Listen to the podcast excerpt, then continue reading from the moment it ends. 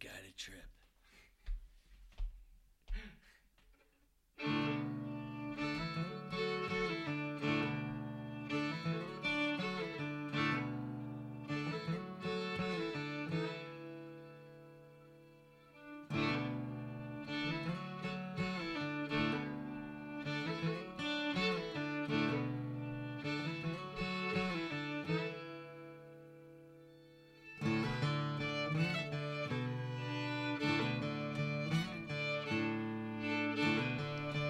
All right. Dane just exploded a beer all over himself to start out the podcast. It's a good way to start. um, just Dane and I. Ryan's uh, he was a little busy with work, uh, and he was tired, so he didn't want to come do the podcast tonight. But Boo. yeah, that's all right. We'll make it work.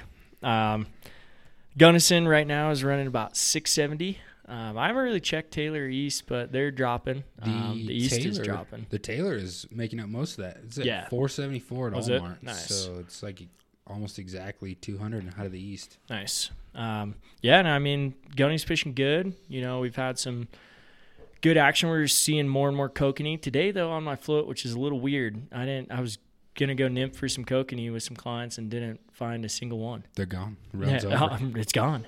That's it. That's the biggest run we get. They're not coming. Um, but people are catching them. People are seeing them. I heard the Almont stretch. They're seeing them. Um, It's pretty crazy, man. yeah, That's early. yeah. I'm Seems just. early. I'm not seeing. I didn't see any today. And I don't look that hard for them until they're obviously there. yeah, Sunday I saw some. Really? um, in town stretch. nice. But yeah, I mean, kokanee are coming in, trout are moving. You know, they're trying to figure out where they want to go. I would say, you know, so sometimes it can be a little tough to find them. Um, Got to look for those spots that people just aren't fishing, man, um, and then you can find the trout a little bit more. Yeah. But um, I don't know. I mean, the fishing's been good. Um, you know, it's been cold in the mornings, so we've been starting a little bit later on our floats, and um, but I mean, I think it's it's still producing. We're yet to be into the fall season, you know, where it's going to start picking up um, again. Dude, I think the temperature swing is pretty crazy right now. Actually, I think the river is moving like 10 degrees during a day, and the outside temperature is swinging like as much as 40 some days, Yeah. which is pretty crazy. I mean, yeah, this morning at my house it was 35 degrees, and then I think when I took off the river, it was almost 85 degrees. yeah, that's 50 That's, degrees. that's dude. huge. That's big That's a- time. big swing.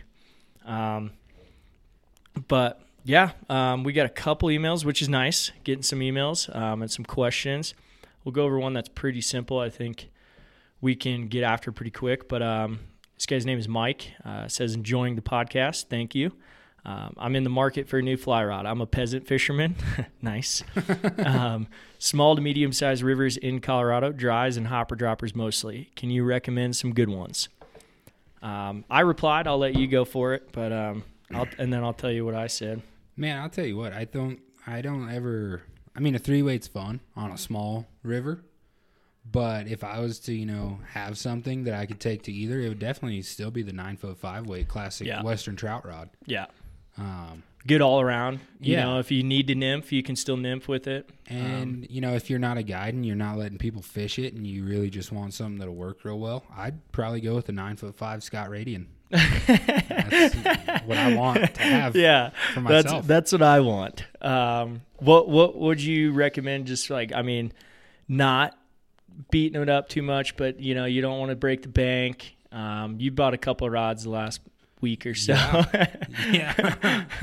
not by exact choice. Yeah. but kind of a have to, not a want to. turns out um, the TFO Lefty Cray Pro Two Yep. is actually a really sweet rod. I I enjoy fishing it myself. And by TFO, he's talking Temple Fork Outfitters. yeah, uh, out of Texas. Yeah, that is a little weird. It's out of Texas, but Good um, for them.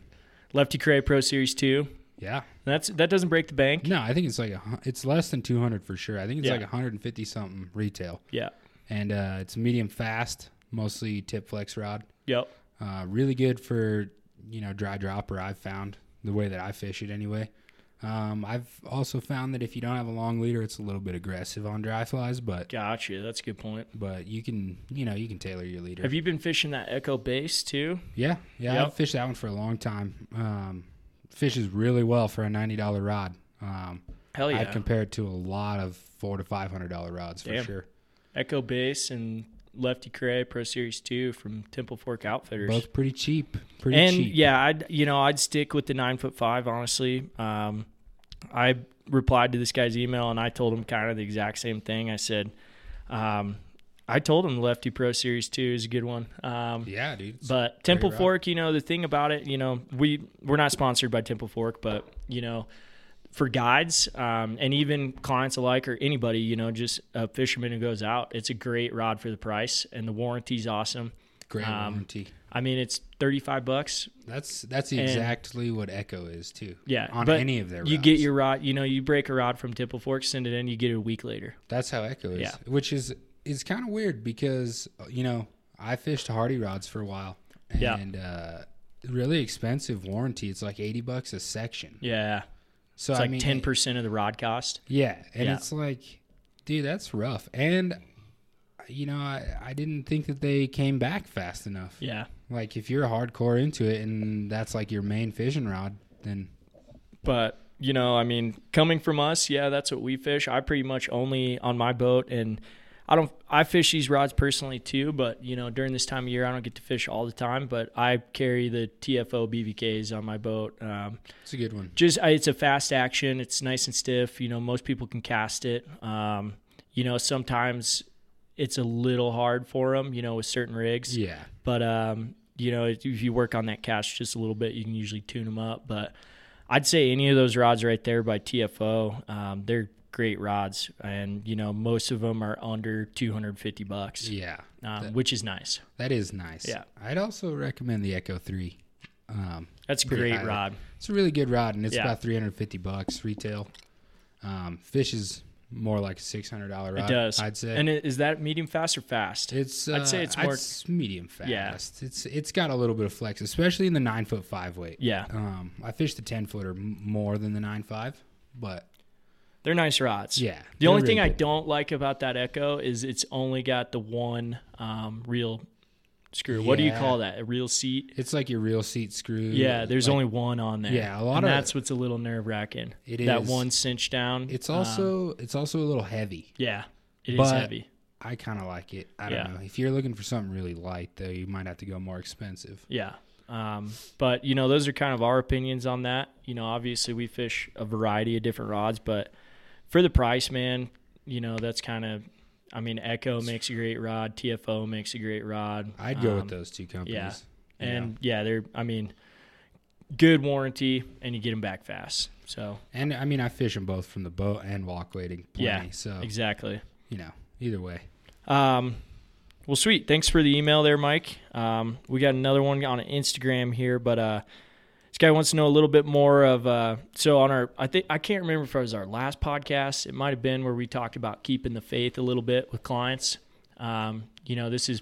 Was that on salty? It might have been on salty, yeah. Yeah. Um, but uh, yeah, so basically, this guy is also a guide, but he's curious. You know, um, how do you keep that faith with the clients? You know, um, if they're not really willing to learn and listen, how do you overcome that? Um, especially when the fishing's a little slow or whatever. And then he also goes into a little bit. Um, do you ever demand that your clients just stop and take a rest a little bit? You know, if you can see they're getting a little tired, It's a good and question. how do you how do you do with how do you deal with that without being too bossy about it? I feel like that's a pretty in-depth question. Um, I might. Have We can to- start out with the first one. Yeah. Um. Basically, like how do you keep the faith? Um, So definitely, like if fishing is slow, um, I'll start, you know, fishing them a little bit harder when I see that they are starting to kind of, you know, taper off, and they're- Dwindle, yeah. they're they're obviously dwindling. Um, and the the fortunate thing about the Gunnison River is there's a lot of really good holes, and so there's always, you know, in your mind there's always a good opportunity yeah, pretty much immediately after the next one. So I'll have them fish the whole, you know, really hard. I'll row real hard for them and, you know, really get them to get the right cast. And I think that people can, for the most part, tune into your energy that you're getting excited about it. Yeah. And so they automatically are like, oh, okay, man, this might be the one. This Yeah. might be the one. And also, I mean, if you just have a, a, an actual, you know, real talk with them. Be like, Yeah. look, fishing's slow, but they're not going to give us any. Yeah. So you might as well fish it hard. Yeah, that's a good point. Because you're here to fish. I'm here to guide you. Yeah, Let's. Uh, I think let's you go know for it. once the guide starts losing faith, then it's kind of all downhill from there. You know, if the guide stops working hard, if the guide kind of had you know makes certain comments like, "Oh, it's real slow," and I I find myself doing that often. I'm like, "Ah, man, it's you know that should have been an eat. Yeah. You know that should have been an eat." I find myself doing that, and I start thinking about it. I'm like, "Ah, I shouldn't be saying stuff like that." You know, like I try and keep it as Right. positive as I can, but sometimes I'll you know like just pull the boat over, change a rig barely. You know, change color of something. You know, Yeah. and just be like, all right, you know, new bugs, new chances, new opportunities. Sometimes it works out, sometimes it doesn't. But I mean, it that is hard trying to keep those clients going when it's slow, um, or when they don't Yeah. want to be involved. But if you can, like, you know, my lady today kind of lost a little faith in it, and Yeah. all of a sudden, you know, one out of thirty casts would be a good cast. She would come up and eat her dry fly. And it was like, boom, there you go. And she'd miss because she wasn't quite in tune with it and didn't want to. You could tell she was getting tired. Yeah. Um, and you know, once they start getting a little tired, I start, you know, I can move a little faster and just be like, all right, you know, I can tell you're getting worn out. You know, Yeah. half day might have also been a little too much for you. need a quarter you day know, trip. yeah, maybe we should have done two and a half hours. Yeah. You know, um, but that that's a great question. That's hard. You know, every guide kind of comes up with their own, you know, thing to keep people going. Um, you know, just keep it light, you know, and tell them, you know, hey man, you know, like we're fishing, dude. You know, if it if it was easy, everyone would be doing it. I say Yeah. that a lot. You know, if it was easy, everybody would be doing it. You know, and I just go sometimes like, hey man, like we had a lot of opportunities. You know, Yeah. when the fishing was good, we had a lot of opportunities. Now the fishing's slow, and we don't have those opportunities anymore. You know, and so you got to work harder for them. Gotta you make got to it be count. more into it Yeah. um, because when you weren't ready at the beginning of the float, when fishing was good, you you know you weren't there, and now you know you're thinking it's not good, and you're going, well, it could be me. I don't know. It's tough, man. It's tough to keep them going. I mean, it's it gets difficult because you know, obviously, you're on a guided trip, so a lot of the blame wants to get placed directly on the guide immediately. Oh, definitely. And you know, sometimes that may be the case, but for the most part, your fishing guide has been doing this every day. Yeah, And so, you know, I think it's important to realize that, you know, maybe you're not doing exactly what needs to happen every time, but he's trying or she is trying to get you to do what needs to happen every time. And so, you know, like I was saying, a lot of times they're not going to give it up for free. You know, you Yeah. got to really be able to fish it well for them to come up and eat because, you know, you are trying to fool them after all. and you know some people can take that, some people can't. You know, some people can understand like, hey, man, I'm good with what I did today. You know. Yeah. Everything's good. Like if it's slow, it's slow, whatever. Some people can't, you know. They're like, "Well, we need to change. We need to do this. We need to do that." Yeah. You're like, well, it's, you know, nece- we don't necessarily need to change. We just have to fish harder now. You know, the sun's high. We got to do this differently, and maybe just have a little talk. Be like, look, you know, we got to change our game up. We got to think harder. We got to be better. You know, like we've done all Yeah. the practice. You know, we missed all the fish we did, but now we have to be in it. And if they're not there, they're not there. Yeah. You know, sometimes they just sit down for a minute. I don't like to take no for an answer, as I you know, don't- Dane. I but don't either, but um, you know, sometimes it's just it's tough, um, and you just kind of got to break it down to people. Like, look, I understand you spent a lot of money, but this is this is what it is. It's It fishing, is. It is fishing. Yeah. Fishing's always good. It's the Yeah. catching that uh, exactly. can be shitty sometimes. But a lot of times, I'll pull the boat over entirely and be like, "Look, I feel like, you know, maybe I didn't show you exactly what I Yeah. needed you to do. Exactly. And so Let we'll- me show you. We'll take a lot of that time to really start dialing some stuff in without it being like, you know, in the actual Yeah. fishing holes Yeah, that need to be hit hard Yeah. and, and hit well. Because a lot of times float fishing, especially now, you got one really good shot at it and you need to make it count. yeah, Otherwise it's on to the next. You can't be casting into that hole three or four times and now it's gone. I get that completely. And he, he you know, he kind of brings up the psychology of it. You know, um, kind of how like getting it, hacks for the client mindset. You know, and sometimes that's hard, but again, I think if the guide stays upbeat, if the guide stays in it, if the guide wants to keep being there, then usually the clients will be in it. Yeah, And absolutely. if they understand that, hey, my guide's trying hard, he's there, he's working for us, we're not catching him, we're not catching him. You know, if he's if he's being positive about it and trying to put him on fish, and I think it's a better time. I think Um, I think yeah, if you if you can really break it down to somebody like if it gets that way to where it's real slow and it just starts to get to the point where it's like, "Oh man, like, what are we doing?" You got Yeah. to pull over and you got to be like, "Look, we're fishing. We're fly fishing. Fly fishing ain't easy, Yeah. but we're fishing." You know, And you we're, we're not working. Yeah, exactly. And you get people. I mean, we're working, but you Well- get you get people that'll kind of get down on themselves about it if they miss a fish or whatever. And you go, hey, look, it's fishing. You know, this isn't easy. I mean, Yeah. this is what you know. If you miss a fish, you miss a fish. I miss fish all the time. You Yeah. know, like everyone misses fish. It happens. You know, but just stay in it. Keep going. Keep trying. Missing fish is a lot easier to overcome than Yeah. not getting them to eat anything. Exactly. And And that- that's what's tough. That does happen. It I does. mean, I know that there's a lot of people that are like, "Oh, you're just not throwing the right bug." It's like, well, if you go look at what these fish are actually doing when they're just hunkered to the bottom of the river, I mean, they're Yeah. they're passing up plenty of natural bugs Yeah. and not eating them. So Exactly. That's a good point as well, you know, and yeah, that's a good way to explain it. Um, you know, and it it's you're trying to convince a wild creature to eat some feather and some Yeah. Hmm. you know, some shit on a hook. it gets tough, but I mean, um, so I mean, yeah, it's hard. Um, we can kind of dive into the second part of this where it says, you know, do you ever demand that your clients stop and take a rest? Sometimes I feel like it's a good option when they're struggling over and over again, um, but not trying to be too bossy. I definitely keep it. I don't say like, hey, we should stop and take a rest. You know, it's like, hey, let's pull over for a minute. Let's take, you know, Exactly. let's grab some water. Let me re rig. Let me dry your fly, whatever I need to do, and make sure that, hey, drink some water. You know, sit down Mm-hmm. for a moment, take a breather. It's not easy. I can't fish all day. It's hard to fish eight hours. It's no, hard to fish four it's hours. Ridiculous. But, you know, you kind of just do these nonchalant things That's where it's like, exactly hey, how we're it just is. taking a breather, or you know, you might pass it, or you get get close to an area where it's like, hey, this is tough fishing, like this is tough to cast into, this is tough to do whatever. Hey, pick them up for a minute. Let me just row you down. You know, take a breather, enjoy the scenery. You know, get their mind off of something else. Get their mind off of them struggling or them being tired for just a moment. Yeah.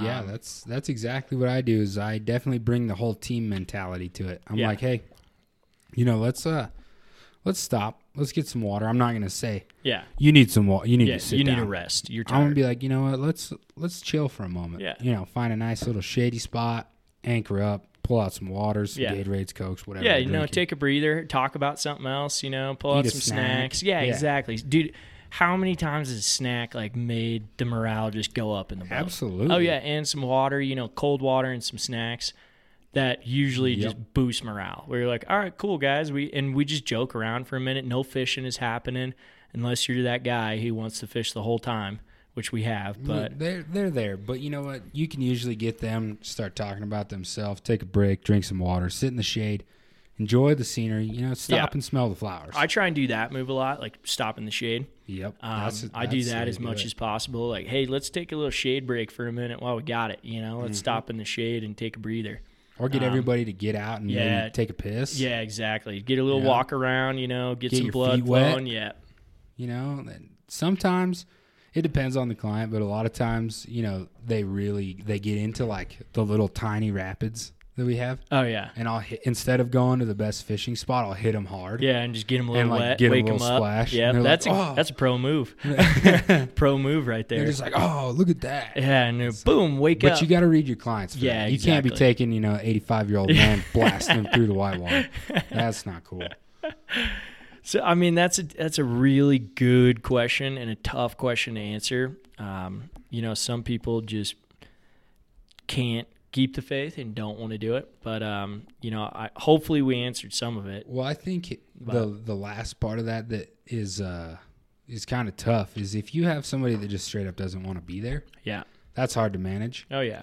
Um, you mostly just got to keep it lighthearted, keep them joking. Yeah. and, keep uh, talking to them. You know, if they're not fishing or whatever, just start talking to them, ask them questions. Yeah. You know, and all of a sudden you blew by a mile of river and they didn't. You know, it's like and maybe But- the river will give one up to them. Yeah, you know, but we're accident. hanging out, we're talking, you know, we're still fishing, we're having a good time. It's the experience, you know. It's not necessarily just like, hey, we're not catching fish. It's the whole experience. Well, that's the beauty of um, float fishing. Yeah. Especially is like you Lot got of something to do. opportunity, Yeah, Yeah, exactly. whole time. Yeah.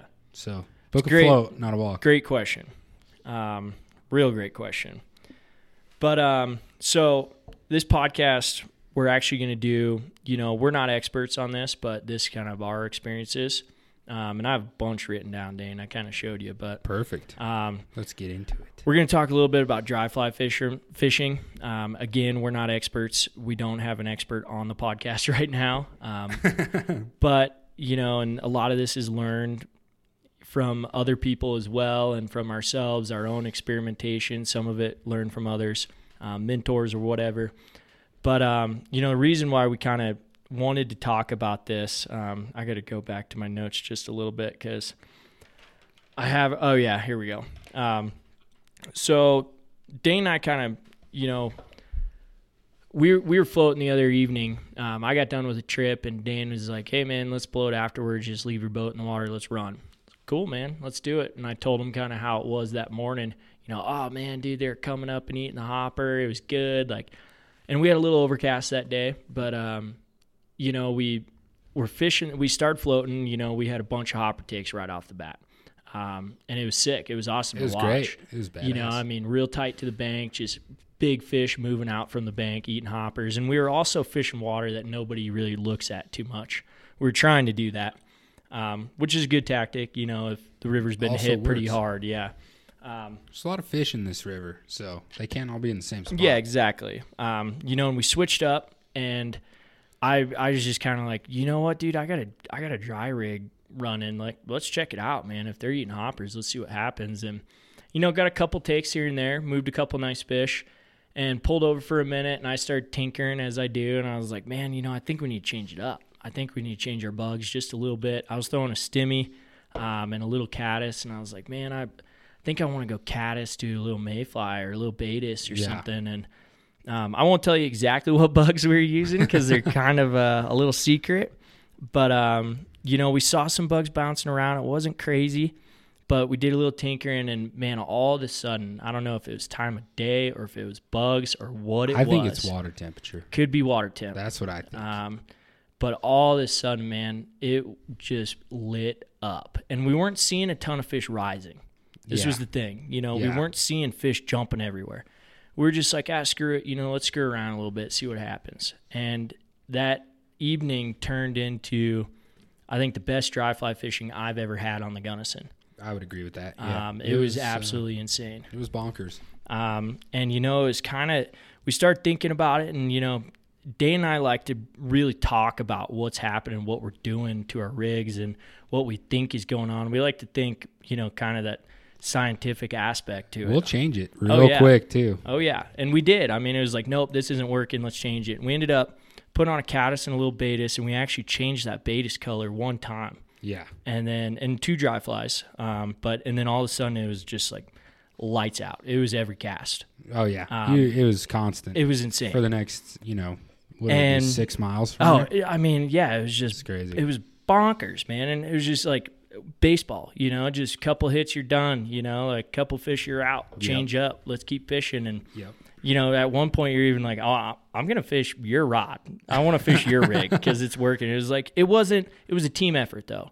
It Oh, wasn't yeah. that I had it figured out. It was just like, "Oh, found the right thing." Well, I never that night. I never took the dry dropper off my rod. We just put it in the rod holder and just Yeah. took turns fishing Yeah. yours because And- you had switched up. Yeah, exactly. It was like, well, these are two dries. Let's just keep fishing these. Um, but you know, like again, it was kind of like I don't know if it was water temp, if it was time of day, if it was that cloud cover we had earlier that day, or what it was. But it was one of those things where it was just like, man, we're not really seeing fish rise. They're rising to our hopper. Yeah. They're But- looking up. for Oh yeah, some they're reason. looking up. But what if we go dries and see what happens? Might as well. and it worked out. And that's kind of where this podcast started, where it was like, hey, man, we need to talk about some drives and talk about, you know, how we fished them that night, you know, kind of how we fish them with clients or whatever, and what Yeah. we started doing differently. Where it was like, you know, the thing we started thinking about too, we were throwing real light hopper droppers, like real small hopper to one dropper. Yeah. Um, and no one's doing that. No. Oh. No one's been doing that on the Gunnison. No, I'm not trying to give away too many secrets, but we were thinking outside the box a little bit. a little bit, and Just- it's fun to throw. Oh, it's easy to throw too. Yeah. You know, you can get it tight to the bank. Um, put it everywhere. yeah, you can put it wherever you want, and you know, this isn't.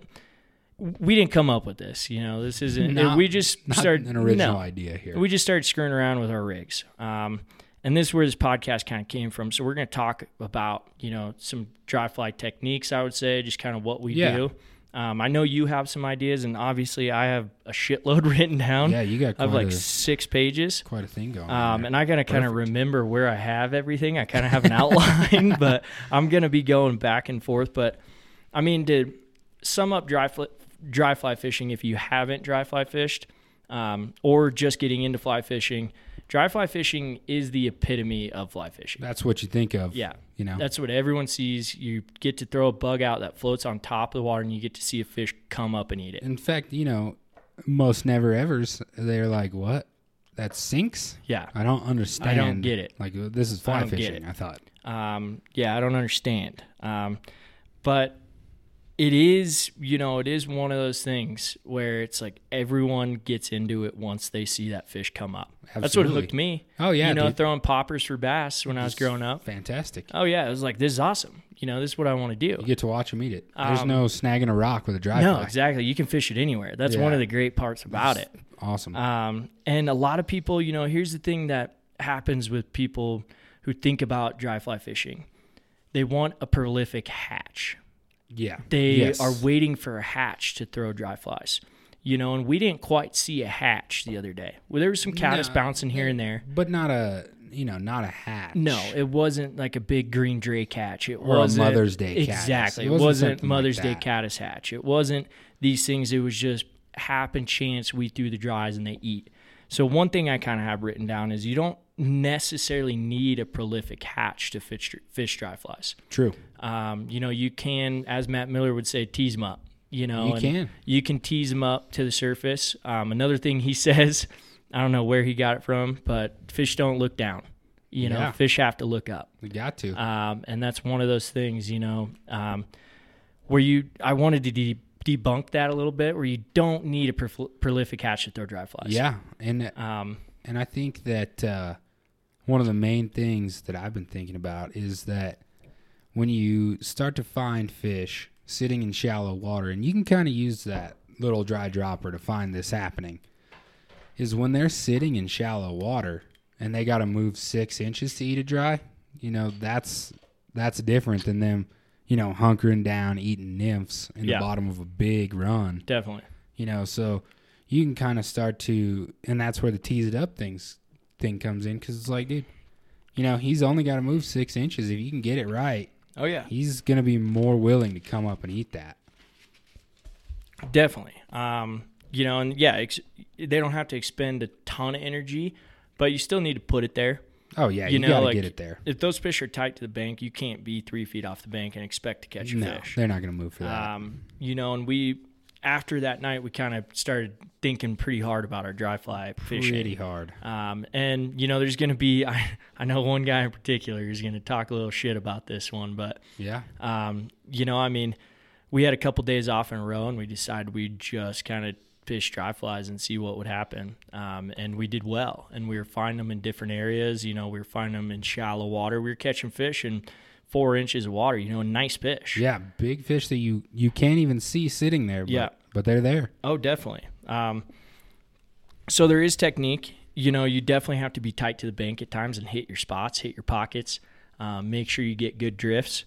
Um, you know, and with the caddis we were throwing, you know, you can kind of skate a little bit, and that's where that tease it up comes in. Yeah. You know, you can skate that caddis a little bit and just watch tease them. watch what a real caddis does it he doesn't bounces. he doesn't sit there Um, you know, and we can get into kind of our our rigs a tad. Um, there's some things we don't want to give away. We'll tell you that right now. Um, there's definitely Yeah. some things we don't want to give away because those are things you need to pay for to see. um, you know, and again, this isn't just we. This isn't our technique. This is stuff that we've learned from other people as well.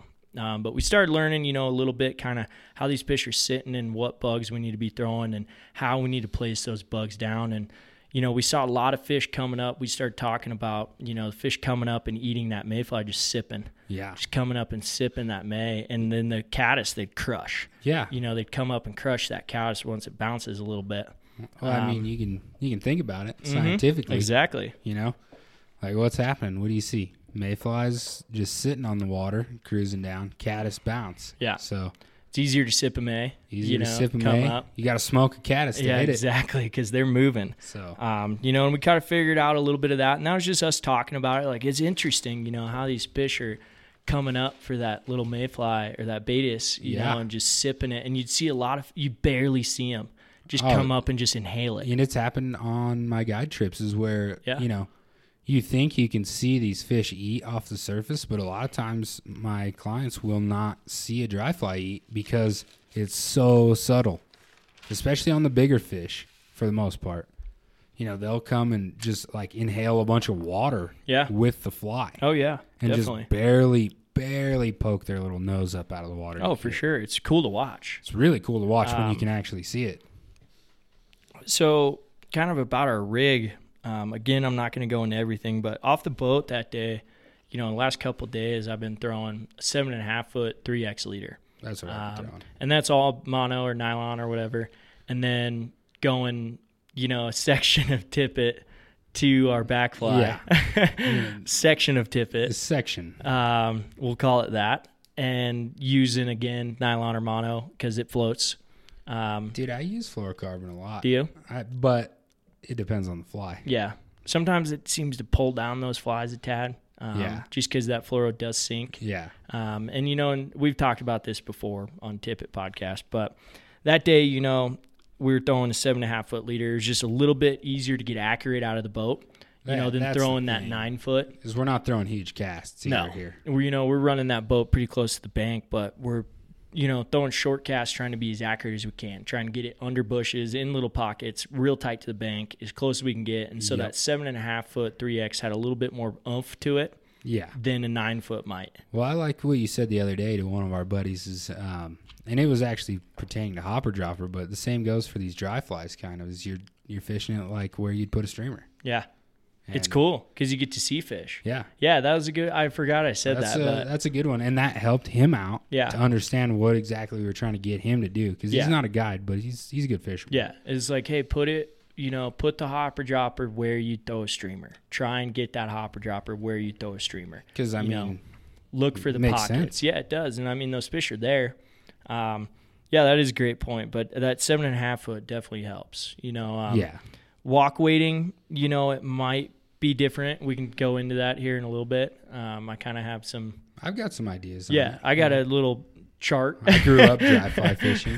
yeah, on um, little yeah, you creeks. did. Um, but so we can go into flies just a little bit. You know, I know you brought this up when we were texting back and forth about this podcast, but kind of natural versus synthetic materials, Mm-hmm. um, and kind of what that does for you and how that's going to act on the water. I don't know if you want to go into that now, or you want me to start, or how you want to do it. Well, I mean, I can just say that you know, there's there's a lot of dry flies even still that are tied um, with natural materials. They're starting to be way more and more like little microfoam patterns and things like that that are all synthetic. But like you know, take an elk hair caddis for example, it's hackle feather. You know, Yeah. usually super fine animal dubbing Yep. and deer or elk hair for the whole thing. And you know, that's why on those type of flies, you know, it, it matches the color real well Yeah. already because you know it's naturally occurring. Yeah. But I think the main part about it is picking your floating for it and coming prepared. It's true.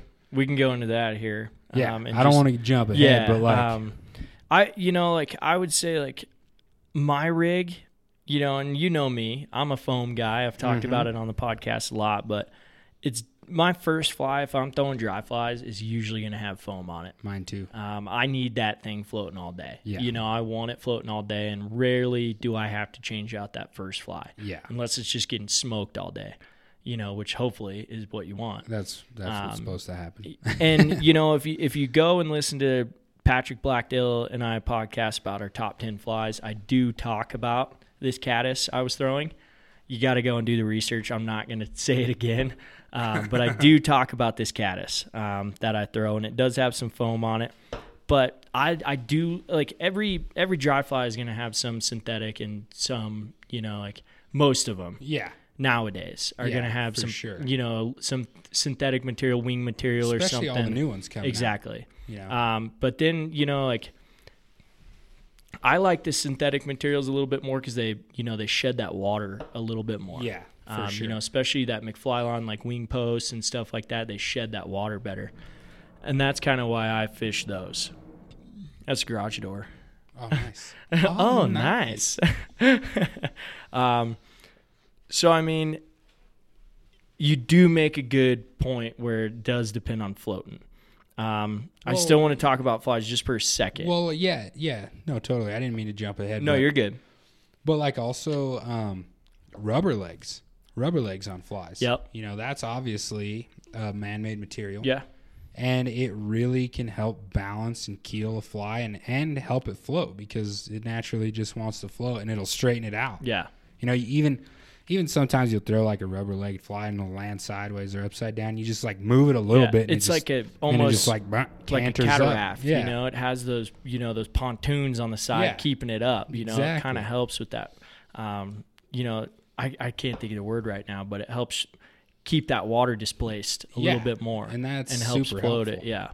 Um, you know, and I want to, I kind of want to bring that up too. You know, like attractor versus natural. You know, like are you gonna go attractor? And we started out the other night throwing an attractor. We start, Yeah. started throwing out throwing a stimulator Yeah. um, and it wasn't quite having it. You know, they wanted something a little bit more natural. They would look at it, but then Occasionally, they yeah. would they would back up off. of yeah, it. um, and so that's kind of you know, it depends. I'd say I think it's going to come with you got to test it out and see what happens. every Um, fishery is different too. Yeah, exactly. you know? And and the stimmy I was throwing the other day had foam on it, legs, hackle, you know, wing, all kinds of crap. It was pretty noisy.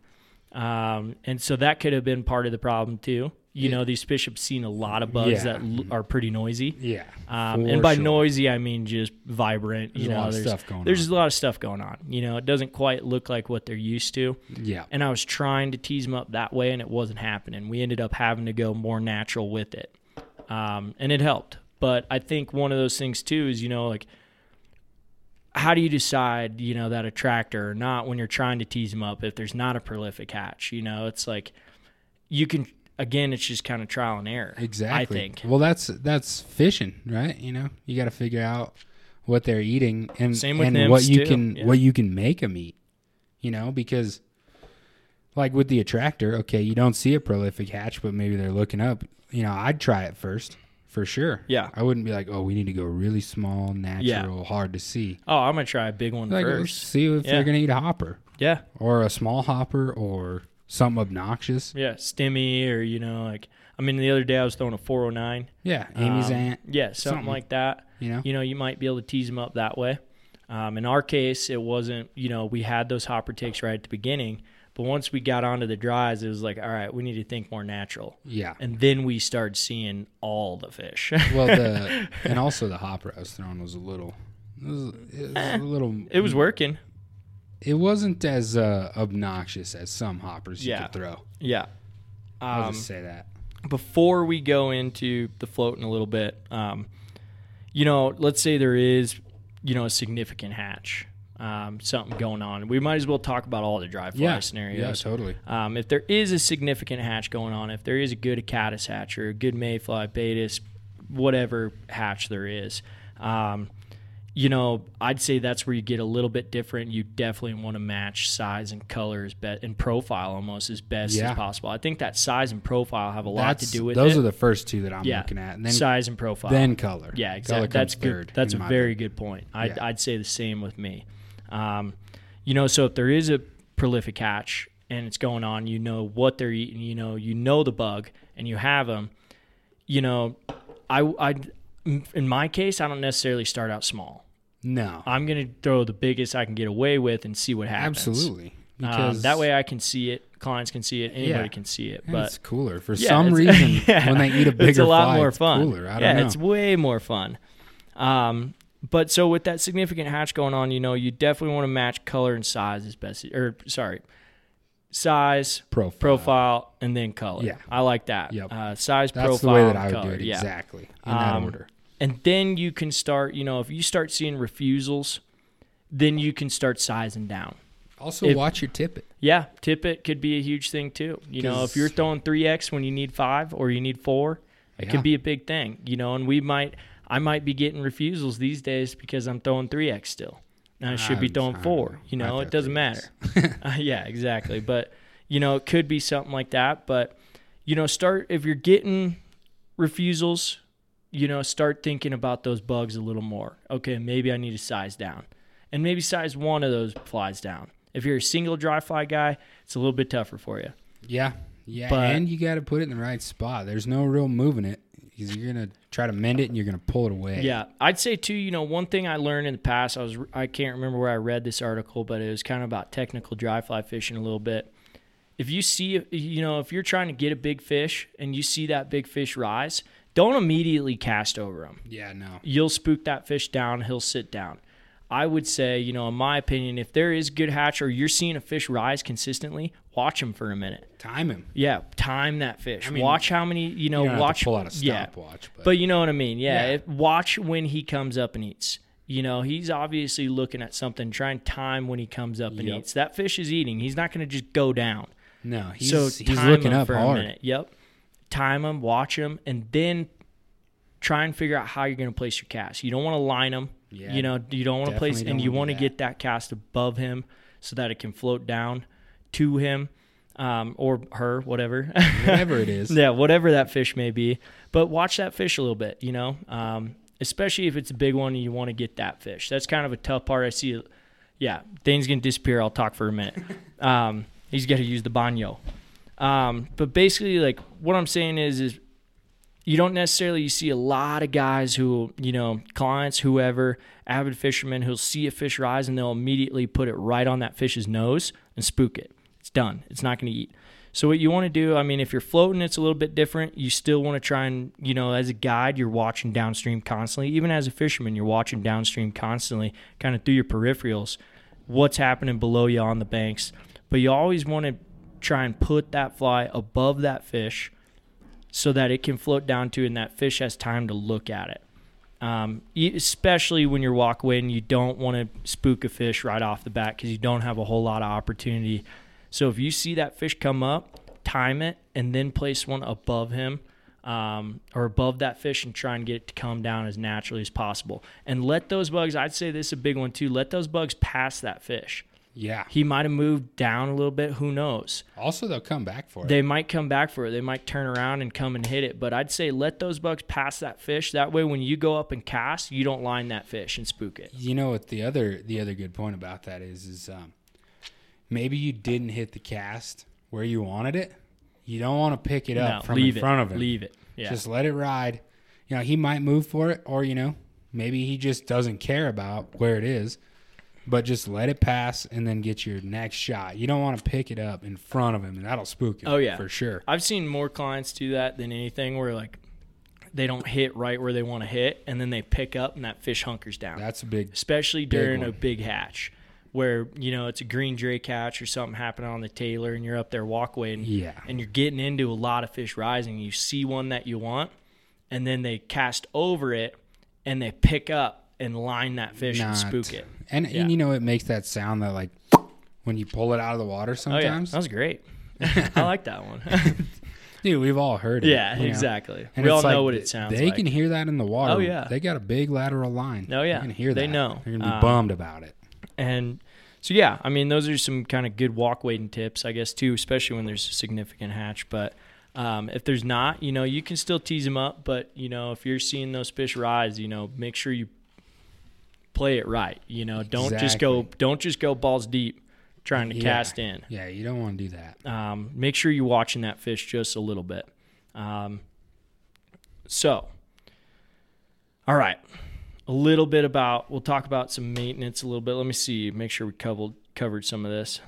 Um, yeah, we t- covered most of this. You know, um, yeah. All right, we can talk about maintenance of dry flies a little bit. Yeah. Um, There's a kinda- lot. There's a lot. So the hardest, uh, yeah, that's a big part. You see, again, I say this a lot, but you do see it as guides. We see it way more, but you'll see a lot of people go and fish dry flies and don't know how to maintain them. You know, they have a lot Yeah. of sinking dry flies. And that that And that- ain't gonna do it. No, and that also goes back to what kind of materials you're using on your flies. But Dane and I were, you know, experimenting the other day, and you know, mine's better. Oh no, mine's better. We'll try mine. You know, here, try this one. You know, try this float and try this.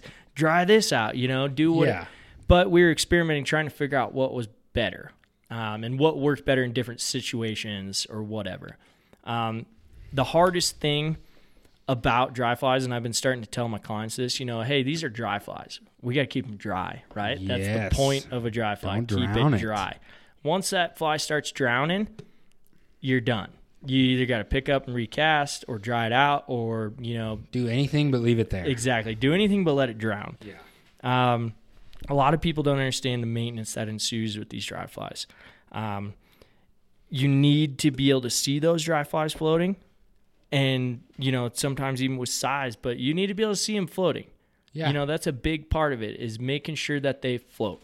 Um, and so we'll we'll talk about a little bit about the maintenance. You know, again, once those flies start sinking, you're no longer throwing dry flies. I might not go into Yeah. brands no, necessarily, no, that's fine. but you know because I, I like like you said before, we got to have have a little bit of a we got to make our upper money. hand. Yeah. You Yeah. know, we got to have a leg up on some people. You know, we're in the fish Yeah. catching business. Again, yeah, we want to give you guys the most information possible, but we are in the fish catching business, and the more leg ups we can have, we want them. Yeah. So, again, we're not going to tell you everything, but we'll talk about maintaining them. Yeah. Um, I'll talk about a couple points real quick, and I'll let you go Yeah, to no, yours. I'm not trying absolutely. to like steal the show here. No, dude, you're the host. Um, I am. Um, so, I mean, maintenance starts. I ge- I have this written down, but maintenance starts from the moment you tie them on. It doesn't, you know, like I see a lot of people again who will tie on a dry fly and forget to put floating on Mm. and just cast it, you're doomed. and then they're toast. Those dry flies are They're done. never they're gonna done. work. No, they're not going to float anymore.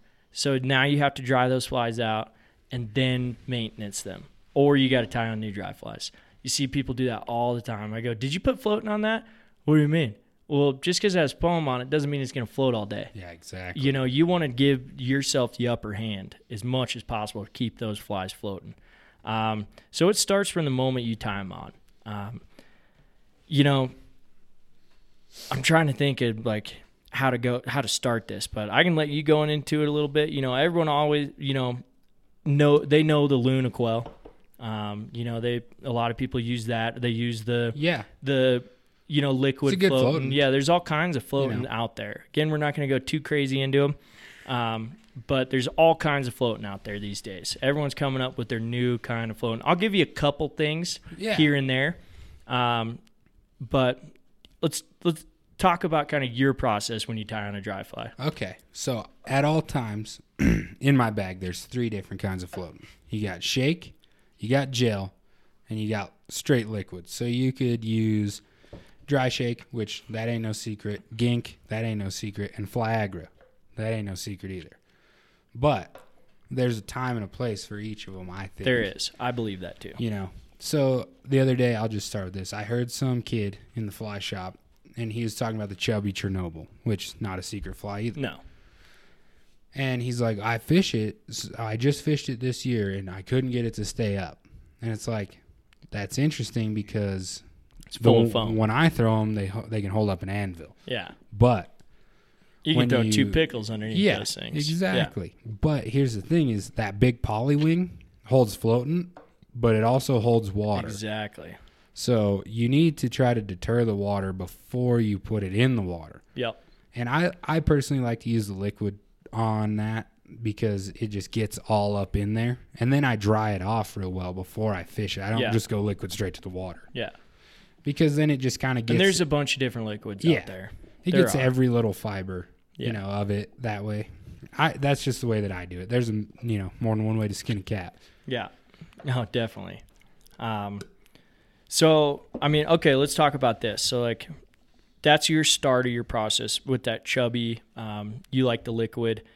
you know, I use a loon type product. You know, I use Yeah. kind of a an Yeah. aquel, you know, kind of a gel or a Yeah, like paste. gink or whatever. Yeah, gink, um, all those But guys. not You know, gink. everyone, yeah, it's not gink. everyone uses something like that um, for the most part. You know, there's tons of them out there. Orvis makes one, Sims makes Oh, one. they you all know, have 'em, They yeah. all have these, you know, these kind of paste type floatants. Yeah, yeah, yeah. I like to use that. You know, if we're talking about the chubby, I do mine a little bit differently. You know, I like to put a little bit, you know, like maybe a pea size of paste on my fingers, Yeah. warm it up a little bit, mix it up, and then I try and get every fiber I possibly can. Yeah, yeah, yeah. And I get the foam, I get the dubbing, the legs, Well, everything. We also look insane when we're Oh, dressing yeah. a chubby. We got a comb Oh out. yeah, and I comb mine out. Yeah. You know, I, I like to have as much surface area and spread all those that Oh, yeah. poly wing around. I picked that fro Um, out. I comb my yeah my chubbies. I comb. Get the Um, afro sheen. Yeah, get exactly. The afro pick. it out. Pick out that afro a little bit. But that's that's not necessarily dry fly No. fishing. That's hopper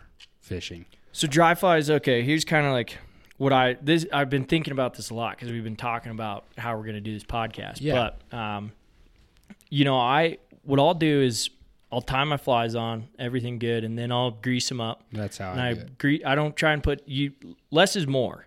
Exactly. in my opinion.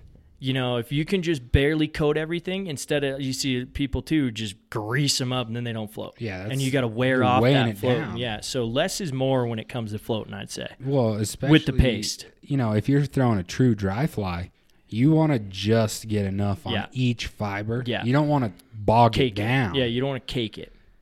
And so, yeah, and I use I don't use the liquid on like an elk hair caddis Yeah. or parachute atoms. I use a more of a gel Yep. because the greasier you can get it, you know, the longer it's gonna re- repel water. Eventually, it wears off. And we started playing around with this, but we'll, we'll go into that here in a minute. Um, so after I grease them up, I'll actually debarb my hooks. Yeah. Even if I'm throwing a two fly rig, you Yeah. can still debarb. it. You rarely lose that There's fly. no- it, it does. It's not going It's- to come off. It really. doesn't do that. Um, but I debarb my hooks, and the reason I do that, I don't debarb every hook. Again, I'm in the fish catching business. yeah, I don't debarb every hook, but for dry flies, I do. The reason why is those fish like to eat the dry flies. they eat them They hard. eat them. They'll s- try and swallow them. They'll eat them. You know, so the easier you can make it on yourself and the fish to get those out. Nymphs, they don't, you know, eat all the time. I know that I'm gonna probably, I don't know, not many people email email us, but I might get some emails about that. Yeah. you should probably debarb every hook. You're probably right, but you know, sometimes I gotta catch fish. Uh, but you know, for us, it's sweet when they eat it and then they get off. Mm-hmm. But when it's a tough day, like unfortunately, You want that barb? we're gonna keep them wet. Yeah. We're gonna we're Yeah. gonna take care of the fish, but Yeah. we need to land that fish. We do. Um, but with dry flies, I debarb them all because if they, you know, if they get them good, you want to be able to get it out as smoothly as possible. Um, and so, let's say you got that debarbed hook, dude, and I pull it out, is I'm gonna blow that fly out. I'm not gonna treat it. I'm not gonna dry shake it No. immediately. If I, if I just have maybe one or two fish on that, I'm just gonna keep blowing it out Yeah, until all of a sudden that fly doesn't float anymore. yeah. Um, and we were playing around with all these different ideas. We're just the seeing other how day long we could go Yeah, before exactly. we had to treat it until again. we had to treat it again. And so, you know, we'd false cast it a bunch and dry it out and cast it in. If it starts sinking, it'd be like, ah, man, you know, now we got to treat It's it done. or we got to change our flies. Um, and so, what we'd first try before we change those flies is we treat it again. yeah, We, the thing too is what I want to get to, but we were very hesitant to use shake. yeah, We absolutely. the shake you get a couple good casts couple good fish and then it's toast i feel like that shake almost once you get a couple fish that shake just soaks up all that water it does, and I think that that is the big thing about dry shake is um, it's absolutely an afterthought. I've seen a lot of people put on flies and then shake it Yeah. before they even get it wet, and that just isn't going to work. It's a desiccant, Yeah. not a water repellent. there you go that's a great idea So yeah you know it's gonna. it just dries them out it's a like little the bit silica Yeah. gel in your beef jerky. yeah dude. it dries them out it doesn't necessarily keep them dry it just Yeah. dries them out yeah. Um, so I mean, if they are floating, you want to keep that fly going. Then yeah, you can shake it, but shake is our last resort, Yeah, it's, in my opinion. it's it's an afterthought. Yeah, for So sure. what what we do, you know, if that fly starts sinking a little bit, we blow it out, blow it out, try and get as dry as possible, and then I'd actually, you know, put some more paste on. That's what I do. there. yeah, yeah, I'd put a little bit more paste and let it sit for a minute, and then I'd start casting again. If it's sinking again, that ply might be toast, or I might, if I want to keep it going, I might shake it a couple times. It'll work again if you Yeah. put it back in the box and like let it dry out because sometimes they're just waterlogged. and honestly, like, you know, I have. It sounds dumb, but the the best thing, you know, is the sun. Oh, absolutely. You know, like the sun dries it out. yeah, Um, not too much. no, but, But, you know, but if yeah. you just leave it, if leave it out of the water for a minute, Well, especially on the boat. I mean, I've got like a fly patch. I'll just like yeah, set it there. yeah, exactly. You know, I'll just time put a it new on one. the fly patch, And then put it I'll on, go and back. exactly. Then you could go back to that, Yeah. re-grease it, and it's good to go. Again Yeah. for a couple more fish. Yeah, You know, you want to try and get the life out of those fish as much much as you possibly can. I mean, I'm not gonna Or throw, out of those flies. I'm not gonna throw a chubby that's been sitting on there for two months. No. You know, the legs are gonna fall off. Yeah. but you know, Um, but so we la- dry shake is our last resort. Sorry, I lost my train of thought there for a minute. Um, but I'll give you a little bit of a dry shake hack. I think people are catching on on catching catching on to. Um, they're selling it in fly shops now. I don't think it's a big secret. yeah. Um, we I- got snowmobiles in the garage below us right now. Let's go. What are they doing? It's not snowing outside. Rabbit. It's August. They're who knows what they're up to. Um, but so the dry shake, like once you you know finish off your dry shake and all you have in there are those little rocks, you know, like the silica gel you're talking about. Yep. What I do is I buy, you know, and I don't think I'm really blowing anything up. Do you think I am? No. Okay. No. They sell it in No the fly way. shop. You can if you fly fish, you know what he's Yeah. gonna say. It's called Feather Dry, and it's a big jug, you know, and you can buy it. Basically, what it's used for is drying off the like the feathers on arrows. Yeah. Are they called fletchings? I should know this. Dude, I asking should know the wrong this. guy. yeah, I should know this. Um, but it basically dries off the feathers on arrows for like a bow and arrow, Yeah. um, and it's the same. It's the same shit. It dries out the feathers. yeah. So I basically use that, and I've had one for I don't know who knows how long. And you just add a little bit into your old dry shake jug, Yeah. and you, you just add a little bit. That's that's a great that's a great hack. And you know what another one that's real similar they sell in fly shops for the most part is uh frogs fanny with Yeah. the with the Yep. brush applicator That's a good because there's one. no there's no rocks in the frogs fanny. But like say you have the loon dry shake, you can dump the whole frogs fanny in there or just a little bit, whatever. Yeah, you know. But then you have the powder and the rocks, and that's because the you know the dry shake that you buy it's like twelve good shakes. yeah. it's you, like, there's so much in there, it's like but good if you lord. can just add a little bit, you know, like you, I use like a little paper funnel, and I just Yeah. add a little bit just to coat those rocks. Because if you add too much, like you do it, that's the first time thing I did is like I added up, like oh, well, this is how it comes in the store. A couple shakes, dude, and it's gone. You're Yeah. like, what the hell happened? you- All your dude, shake is gone. you just like pull it out with Yeah. the fly. Exactly. It's all on the fly. Your fly's just a snowball, Yeah, exactly. And then you got to blow it out, and all of a sudden you lost all your shake. and that's and- all just chilling. Um, but the feather dry is great. You can add just a little at a time, and it's a big jug. It's like eight, nine dollars, yeah, um, and you get a big jug of it, and it's just the powder. It's pretty much Yeah. frogs fanny. yeah. You I know mean, it I, is. I don't know. It's just it's got to be the same. I don't shit. know what works better. It's got to be the I've same used shit. them both. Yeah, it's Um, it's basically the same. Gotta yeah. be. But an, I guess another hack that I'm thinking about is I see this all the time too. When pe- you hand them the dry shake to dry their flies out, and they close, the lid. Oh, Ooh, that's a no-no. cramp your tippet. dude. Yeah, you close the lid, you cr- crimp the tippet, put your thumb over it, put that fly in there, and shake it. You know what I've noticed because I've used them both is the um, the Shimasaki dry shake. The hole is a lot smaller Yeah, because, like, I mean, I got like bear paws, so Yeah. my thumb will cover the hole on the dry shake that comes from Loon, but the Shimazaki hole's a lot smaller and it has a little foam pad. yeah, I still don't use that, No. but like, you know, it's way easier to cover. definitely. I like that's a great idea. If you, I mean, those little bottles, if you got those laying al- around, because my thumb doesn't cover the whole loon hole Yeah, on those dry shake bottles. yeah, it won't cover the whole hole. and that and that is another good way to lose your powder. Yeah, exactly. So Um, but that's a little pro tip for you there. Um, you know, and another thing, like, I mean, I've used my shirt to dry flies. I've had pe- paper towels, you know, and try and squeeze out all that water. There is a new thing. I saw the mushroom patch. I have it written down, joke inserted here. Maybe if somebody Um, gives it to me, I'll try it. But The loon is making Sorry, a Loon. mushroom patch or something to dry your flies out. I have no idea. Dude, you know, but I was thinking about that the other night when I saw that. It would be a lot different if you were a uh, you were not a guide. You know, it's like sure, dude. Let's let's use the mushroom patch. I don't have to do it for two people Yeah. every five seconds. Yeah, I don't know, man. I I'd like to see one in person. I just don't know how that thing's not going to get waterlogged. And now all of a sudden you're just kind of dropping the hat, squeezing your Yeah. flies together. Some people use like those l- little leather chamois.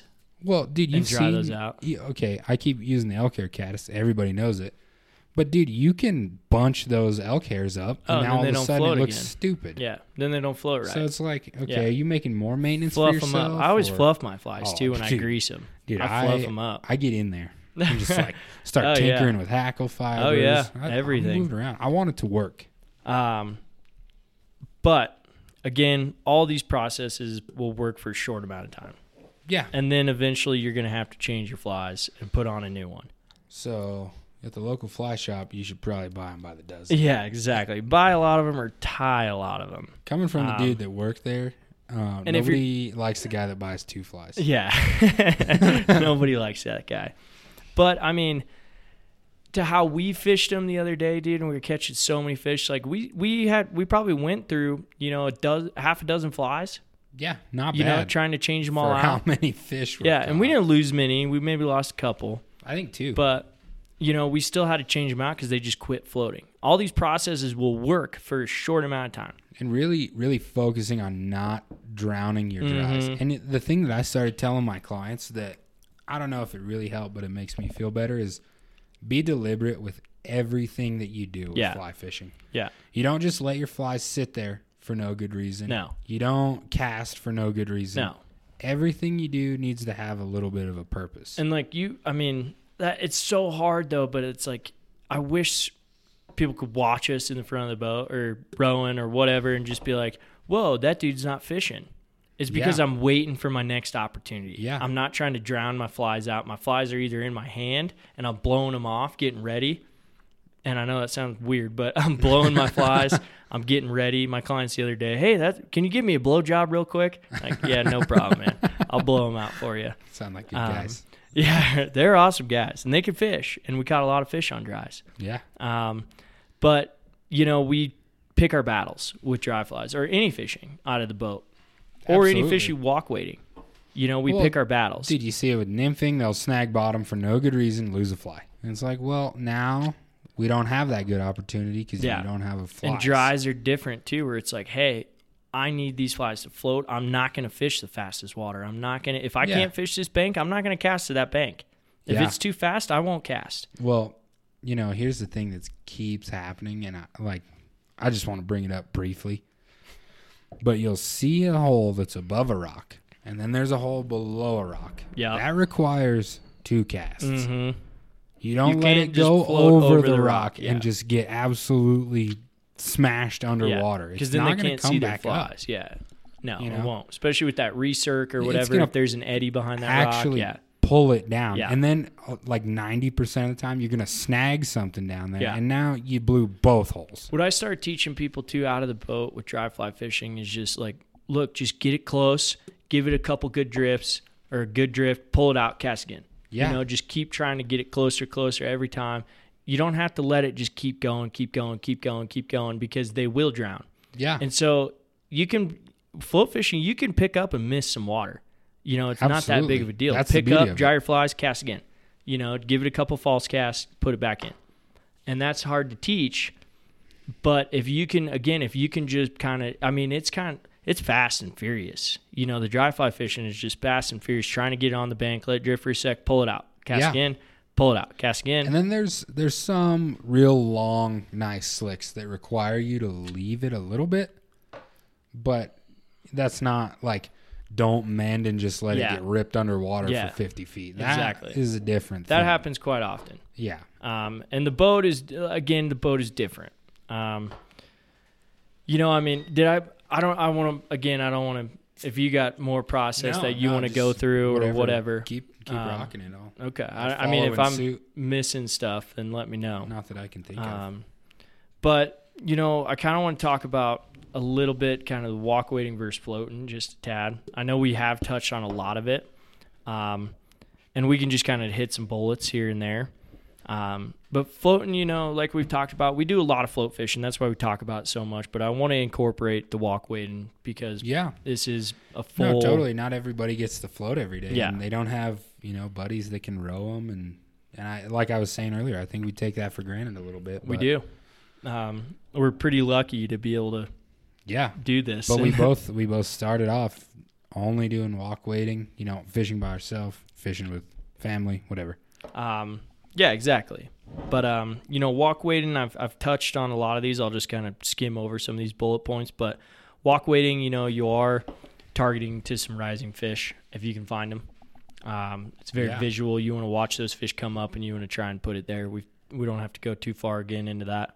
Um, you know, the fish can be put down. Blah blah blah. Easily. Um, floating, you know, we're still looking for rising fish. I brought that up a little bit, kind of out of your peripheral. You're looking for rising fish. The guide's always looking for rising fish. You're always looking for rising fish. yep. Um, but we're just kind of placing those flies in fishy areas um, and trying to tease them, you know, and get them to That- come up. And that just comes from uh, being able to read water. Yeah. I think that's one of the most crucial parts of fly fishing that often gets overlooked by people that are first starting because there's a million videos on how to cast and mend and roll cast and do all these special casting, but you know, you can fish the middle of the river in a riffle all day and like maybe they're not sitting there Yeah. and you're doing it just right, but you're not catching anything. Yeah. So, And so, I mean, sometimes, you know, that's a great thing about floating, you know, versus walk wading is you just cover a lot more ground. you get a lot of Uh, opportunities. Yeah, exactly. fish That's that kind of what I, haven't you seen know, your you see, flies. there's always more river down. You know, there's Yeah. always more coming. Yep. That's the great part about it. You know, so that's kind of that walkway and verse the floating. Um, I, I think I have some more bullet points written down about it here. Um, oh, I definitely do. Um, I would say, you know, walkway and your leader length might change a little bit. Definitely. You know, you might go nine foot leader, I definitely would. 12 foot leader. It depends on how softly you want those flies to. And this is, Depends on your water too. Exactly. I was going to say that we're we're fishing a lot of freestone, but we do fish some tailwater here and there. But there are some areas, you know, I mean, like the Henry's Fork, you Yeah. know, where it's like you can't do a lot of these methods. not an expert there, No, but not at no, all. It requires some serious attentiveness to Yeah. what you're doing. and there's different leader types to do that. Um, you know, who is it? Harvey. I can't remember his whole name right now. I should. Um, you know, like the Harvey Check. oh yeah, I can't remember his full name right What now. is that I guy's should name? know, man. He's like the dry fly dude. then there's Renee Harrow. Yeah, but I'm, I'm not going to get into something I don't know. But there's lots of different leader types. I was building dry fly leaders for a while Yeah, and trying to fish them, and out of a boat, it didn't work at all. but they were perfect for something like the Henry's Fork. Exactly. You know, they'd So- land soft, flies would land down soft. It was almost like a 12 foot leader, yeah, you know, and everything looked perfect. Everything was great. So there's different leader styles for walk wading and floating. We talked about, you know, fishing a shorter leader, a little bit more stout, where you can just really pinpoint areas and get it in there Yeah. and cast. You know, you're an operator up there. absolutely. You know, you're just you're just operating, man. You're just trying to put it in there. Um, but you know, in walk waiting too, you know,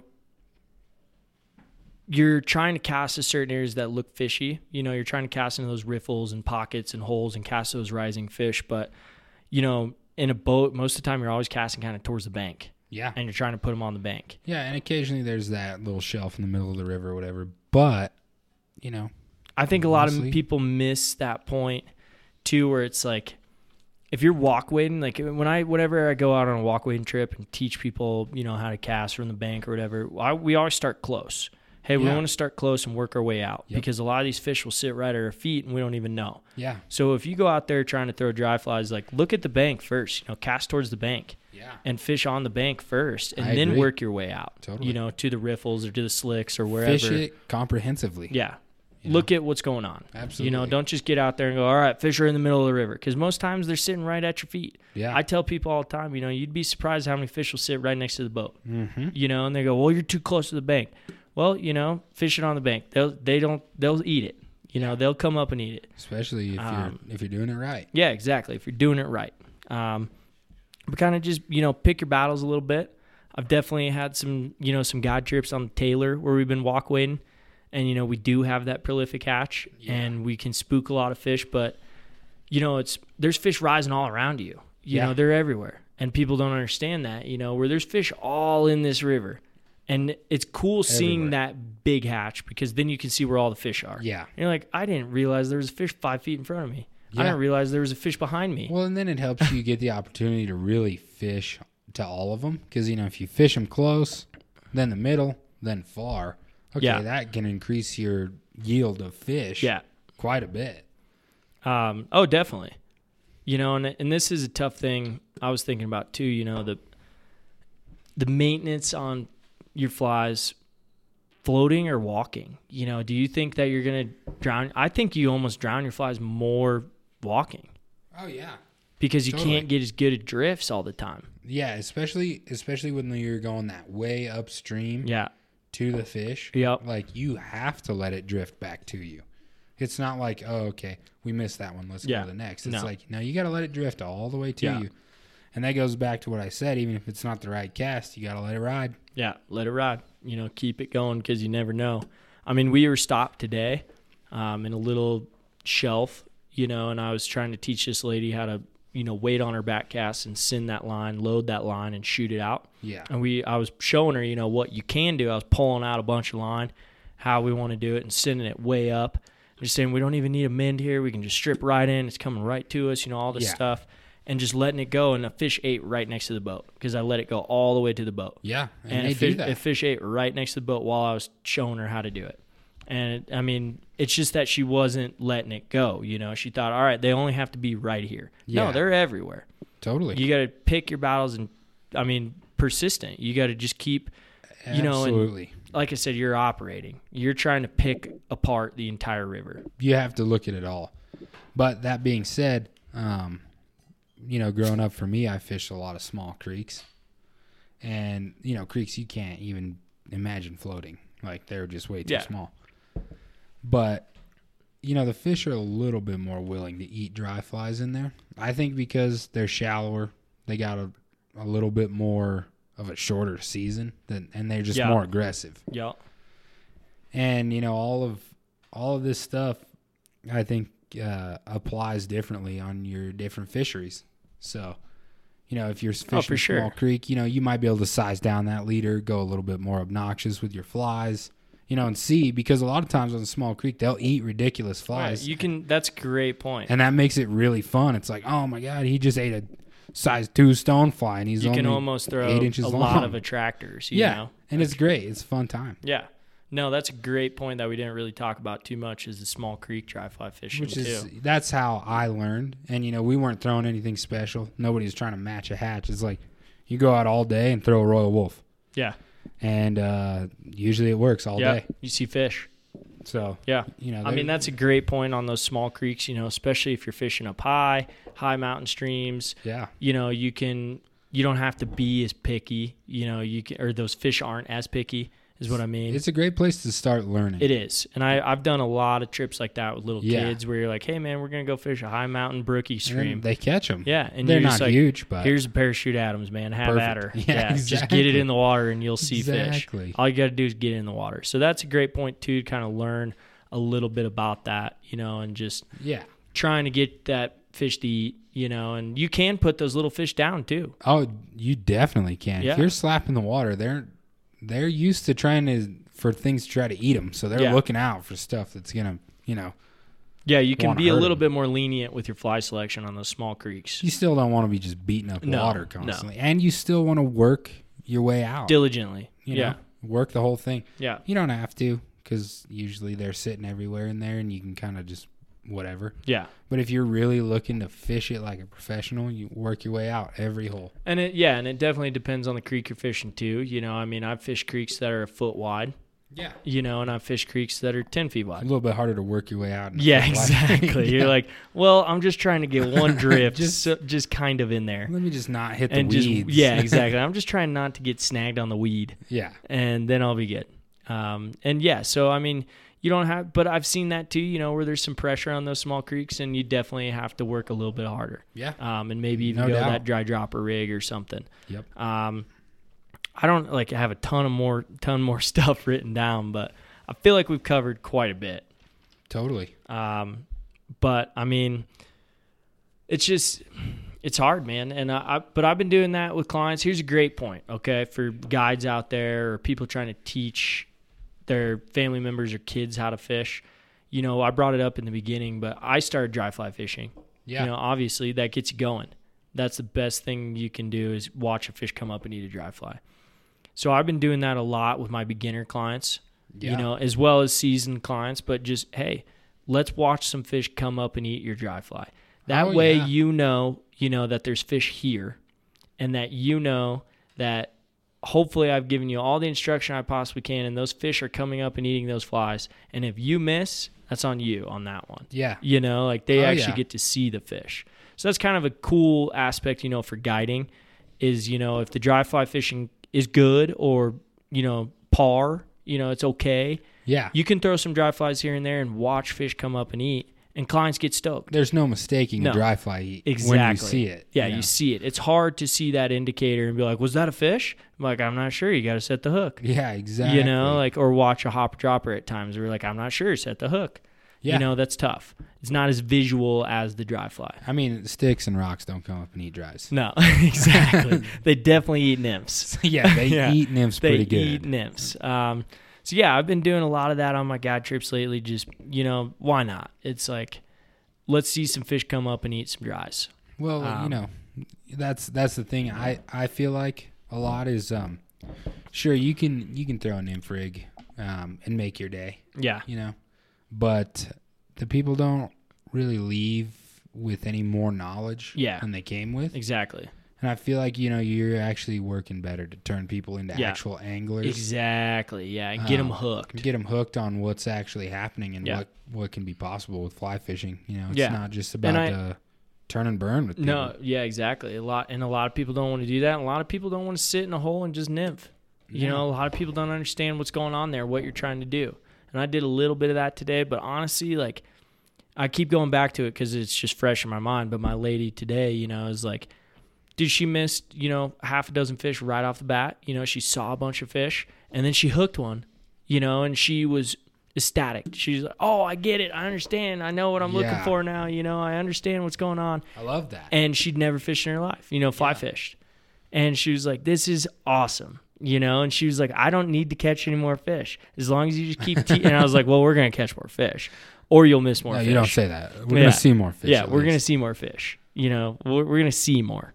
But, you know, just getting her on that dry fly got her stoked. Where and you learn more, you learn about mending, about managing your line, about setting the hook, about all kinds of stuff. And if you can cast a dry fly, you can cast most rigs Yeah, absolutely. because it takes a lot of finesse to It cast takes- a dry You fly. actually have to fly fish Yeah. to cast a dry fly. yeah, and it's not easy. and it's not easy. No. and uh, it's I don't know. It's just the coolest way to catch fish. It is, I think. man. And you know, like I said, people just get stoked on it. You know, I'm definitely not.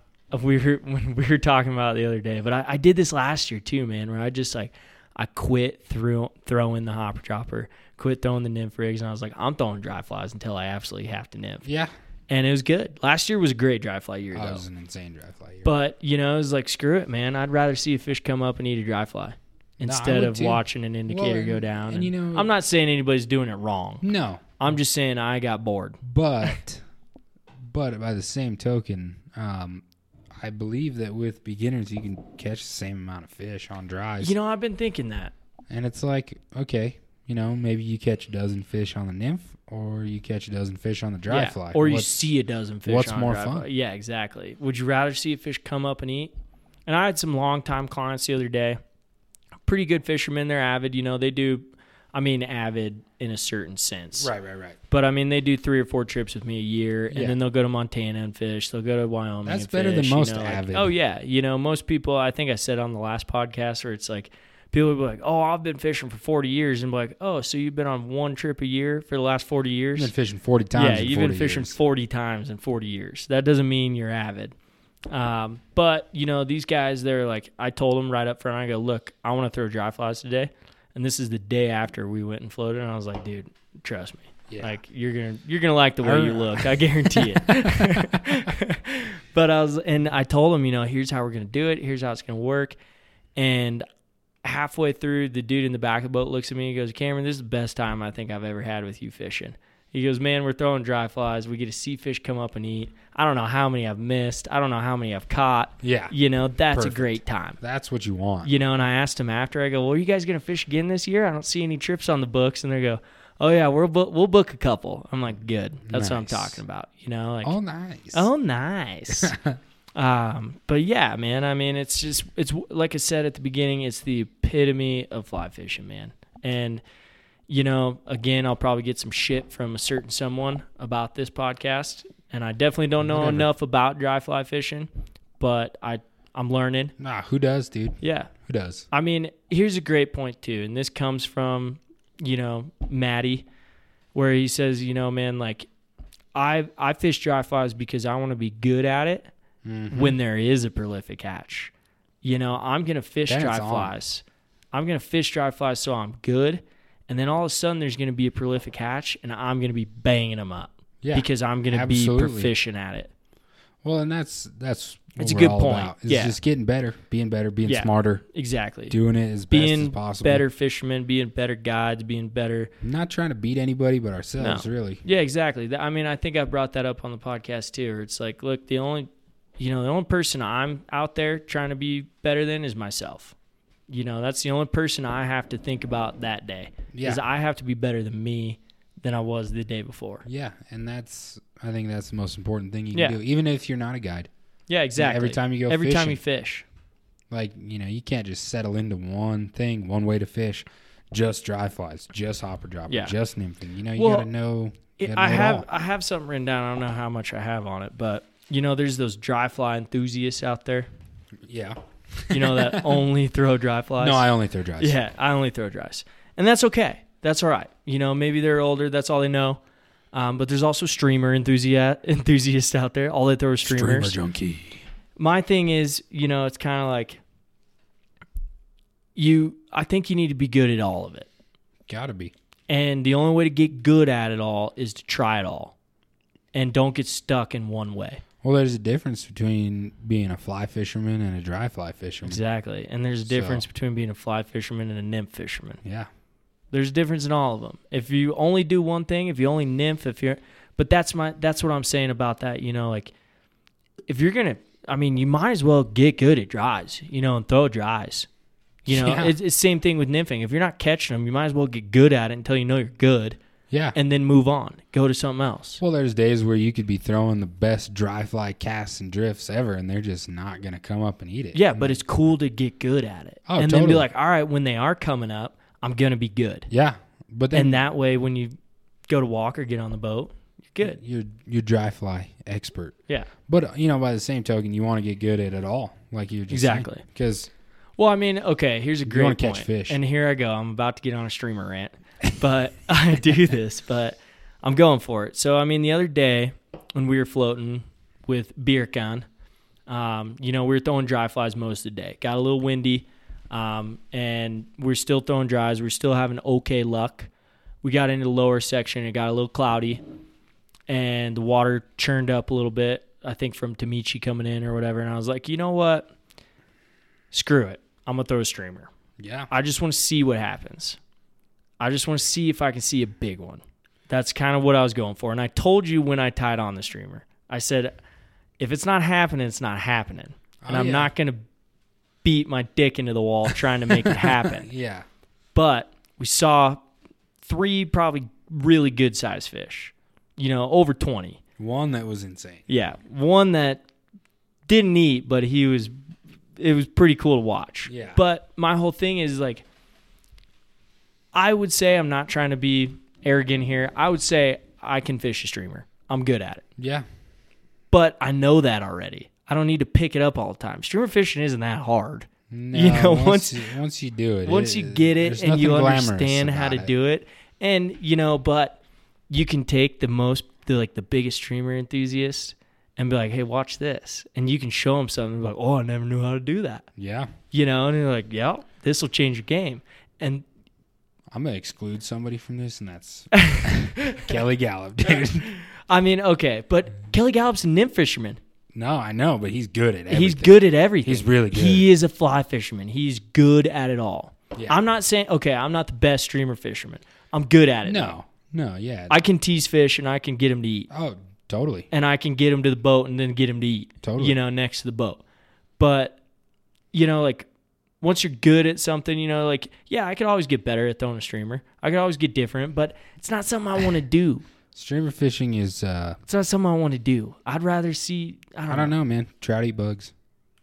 They eat other fish occasionally, but they mostly eat bugs. And honestly, I told you when I tied it on, I was like, I just want to see a big fish. I want to Well, see what's in And here. it will move them because, I was just using it as freaking sonar, pretty much. Like, yeah, you know, I'm just looking for big fish. Well, they- so then I can catch they them on chase the little fish out of their hole. They'll Yeah. eat little fish occasionally. Yeah, you know and we they- didn't see that many eats. No, We just moved fish. and that's I feel like that's a lot of what happens with streamer fishing. There's some people. that Same get- with dries too. yeah, yeah. Dry I mean, we, flies. that's what kind of what we talked about. You know, when I was talking about the hopper dropper and even dry flies, like dry flies, you might not necessarily get them to eat all the time. they come out and look at but it. they come out you can see them it's Yeah. kind of you know same thing as the streamer at times where you're just fish finding you know Yeah. like you're just moving fish trying to see them yeah, and i think that's why a lot of people get into the streamer action I, Oh, I mean it's constant They- action. no, when, they- it, when it's good. when it's good sometimes it's just like you're and honestly the other day Wearing it wasn't yourself out. good no. no it was just we moved a couple big fish where we're like now we know where they're at Now we've had some days where streamer fishing Yes. is real good. yes I'm not. I mean they eat it, yes and it's like oh i know okay. And but it honestly, the streamer rod only comes out when it's like, all right, this is. The, I know that it's cloudy, it's rainy, it's shitty. This is the only thing that's gonna work right now. And yeah, that's and I mean, in our, I don't know, in our man. repertoire. Am I think just, that like, that's that's where it has its place. A lot of people, you know, maybe they have something else figured out that we don't know about. Email us, Yeah, you know, let's talk email about it. us. But I come from a standpoint where fish eat bugs, or well, trout eat bugs, and they occasionally will eat other fish. I hope we get so many like freaking streamer people coming. dude. in, I, like, I want it. I only want, fish streamers. I want that debate to happen. I do. because, You know, a lot of people are like, my biggest fish ever came on a streamer, and I know people, yeah. but my biggest fish ever came on a really tiny nymph. Yep. So, well, trout. Yeah. Exactly. You know, You know, there's a time I don't know, man. Like I feel like I'm backtracking a little bit. and I'm kind of like, I don't know. well, it's just a discussion. It's a conversation. This is a conversation you could have at the bar or on Oh, a yeah. podcast. So you know, th- there's and that's gonna what be a we're doing. little bit of that. But you know, it's just like, dude, you didn't say anything the other day when I broke it out. You're just like, yeah, and I didn't even have streamers on me. You, I had to borrow one from you because I was like, I didn't even bring them, And dude. my streamer collection. yeah, is I was like, abysmal. well, this one kind of looks okay. I'll try it. yeah, I don't have you know. much going on in there. But it was just, it was like one of those things where it was late in the day and it got a little cloudy, and I was like, ah, screw it. You know, like I'm gonna go for it and see if I can move one. But what did we say after that float? I went, now we know where the big ones are, and we can Well- catch them on a bug now. Yeah, exactly. Now we can try and get one in there and catch it on a bug. Also, I just want to bring this up. Would you rather see a really big fish eat a dry fly or Definitely a dry streamer? fly. yeah, dude. I'd much rather see it So- at a dry fly. And most times that doesn't happen. No. But, you know, my biggest fish But with it can. client to date was on a dry fly. Yeah, 27 inches on a dry fly. that's badass. Pretty sick. Yeah, and we But- just caught. You know, we threw dries yesterday, and we caught several fish in the eighteen to twenty range Oh, yeah. on dry flies. Yeah. So that was cool. That's way cooler, dude, than like, I don't know. Dude, and streamer, streamer fishing just wears you out, man. Uh, it's Dude, it wears your arm it's uh, out. ugly. It's ugly. Yeah. Is the other thing. It doesn't look good. I mean, it doesn't always have to look good, but hopefully we get some emails. Like, oh, it's effective. Oh, I- look at this fish. I can't wait to see him. Yeah, bring it You on, know, dude. let's let's I- do this. I, will want- go toe to toe on the streamer debate. I feel like let's go. What needs to happen is you need to you need to email, but then you need to come out for a showdown. We're gonna go Yeah, sunny day exactly. versus cloudy day. Yep. You don't get to throw anything but streamers. yeah, both days, and we'll throw dries and hop dropper and Yeah. nymphs, and then we'll see what we'll, s- happens. we'll see what happens. Yeah, see what the biggest fish is. yeah, Well, I mean, I I've always wanted to have that competition with somebody, but like with other flies too. You know, where it's like, all right, look, you get to pick one fly for me that I get to fish all day, but I get to fish it the way I want. yeah, I get to pick one fly for you, but it has to be within a certain standard. yeah. You know, like it can't just be crazy, but like, oh, you have to throw this freaking ant pattern all day. You know, it can't be something like that. We're like, oh, you got to throw this flying ant all day. Good luck. You know, but I want to have a competition like that. Oh yeah, It'd be fun to have a streamer comp. that would. Be We fun. might have a dude maybe at some point in time that wants to go Euro nymphing versus regular, I mean, but dude, I don't know if I'm he's no in. Lance Egan. But That'd be tough to go up against Lance Egan. yeah, but I don't know, man. I just nah, dude. I but there's a kid that lives in Crested Butte that uh, apparently is quite the Euro nympher. really, Yeah, hmm. We'll have to talk to this guy. I I would love to talk to him. Hmm. You have contact info for this guy? I think uh, one of the other guides. Okay. I in- want in to check it out, GRG dude. Does. Yeah, I want to check it out. Um, but I, I guess the moral of the story is like, you got to be good at it all. got You can't just be good at one thing. Yeah, You know, like you got to be able to change it up and be good at all of it. yeah, and that's that's what makes you an effective fly Yeah. fisherman, not a one trick pony. Exactly. No, that would suck, dude. If I was a one trick pony, No, this is all I got, man. all I know how to throw is one chubby and one dropper, dude. I'm Yeah. done. they're not I'm eating done. It? Well, I better Toast. Pack it up. Yeah, but like, okay, here's those times where it's like you get fish eating indicators, and you're like, why am I nymphing right now? You Yeah. know, like, what am I doing? Fish are eating indicators. They're, they're obviously looking. They're to eat looking up. something. Yeah, they're looking up. You know, why don't I throw a big ass indicator fly? yeah. Maybe we should Might try as well. pink chubbies, dude. It's Dude. all pink chubbies. They love to eat pink bobbers for some reason. I don't know what that's about. I'm just gonna start tying. Oh, I got it. Peg a hook. I got off the of it. fly. I got the fly, dude. Grease up a big egg, pink egg, dude. McFly. Throw droppers off. of it. yeah, dude. just grease it up, dude, and freaking ooh, Dude, that'd just be good. big foam ball. yeah, that's all you You need, tie your own indicator. and just put a hook in there. yeah, Yeah, perfect. that's it. Game over. Done. We I got think it figured out. We're that's- good at fly fishing now. That's that's all that you need to do. I don't know if I have more to say on dry flies. Uh, I went on my streamer rant for the podcast. Yeah, that no, that was helped. good. I enjoyed Um, that. Hopefully, we covered a bunch of stuff about dry flies. I'm sure we're gonna get some shit. I'm sure people have more things to say. That's fine. We can only say It's fine. so much in one sitting I guess I guess because there's so many things you can cover. totally. I'm not sitting here trying to say that you're wrong. Yeah, Is what I want to yeah. want to Same. leave with. No, and we're not saying It's a we're big exactly takeaway. right. But like, you know, different rivers. I guess It's just our there's some, experience. there's probably too. some rivers where it's like, dude, streamer fishing is the way Yeah, to go. exactly. So you know, I've heard that. that's, I've heard that about certain Yeah, things. you I've know. been to rivers. I'll like do that. it. You know, Oh, I'm not against it. No. I'm just saying that here on this I mean, river. I'm pretty against it, but I'll do it if I have to. yeah, Yeah, if that's all I got to do to m- catch fish, yeah, I'll do it. And I uh, like to see trout eat bugs. That's all true. that I'm gonna say. All right. Well, I guess we can wrap up what we got. But yeah, um, send us your emails, theguidedtrip at gmail.com. Find us on Instagram, The Guided Trip. Um, Dane's on ins- Instagram, Backcast. What is it? Yep. Just Backcast or Back dot cast. back dot cast. That's, That's Dane. Um, and yeah, Ryan wasn't here, so we don't need to plug him. Stupid. um, but uh, Oh, yeah, it would have been good if he was here. He's a big streamer guy. he is, man. He would have had some things to say. He doesn't Yeah. throw dry flies often. That would have been a good argument Yeah. for everyone to Oh, hear. we would have gotten into it. yeah. I need to get it Pour some booze on that argument. Oh Ooh. man. We need to get a good streamer fisherman here. Well, just even a oh, just this guy who throws streamers constantly. Yeah, I know. we need to get one here though, and just really soak up the booze and go after it. Yeah. Let's get into Wait it. till we get heated. Ding ding ding. Yeah. Drop the gloves, freaking go for it, dude. Shirt over the head. Start pierce, piercing him with streamers. Throwing dry flies at his face, dude, like sand in You the take eyes. that. Yeah, sand in the eyes, but they're just dry flies.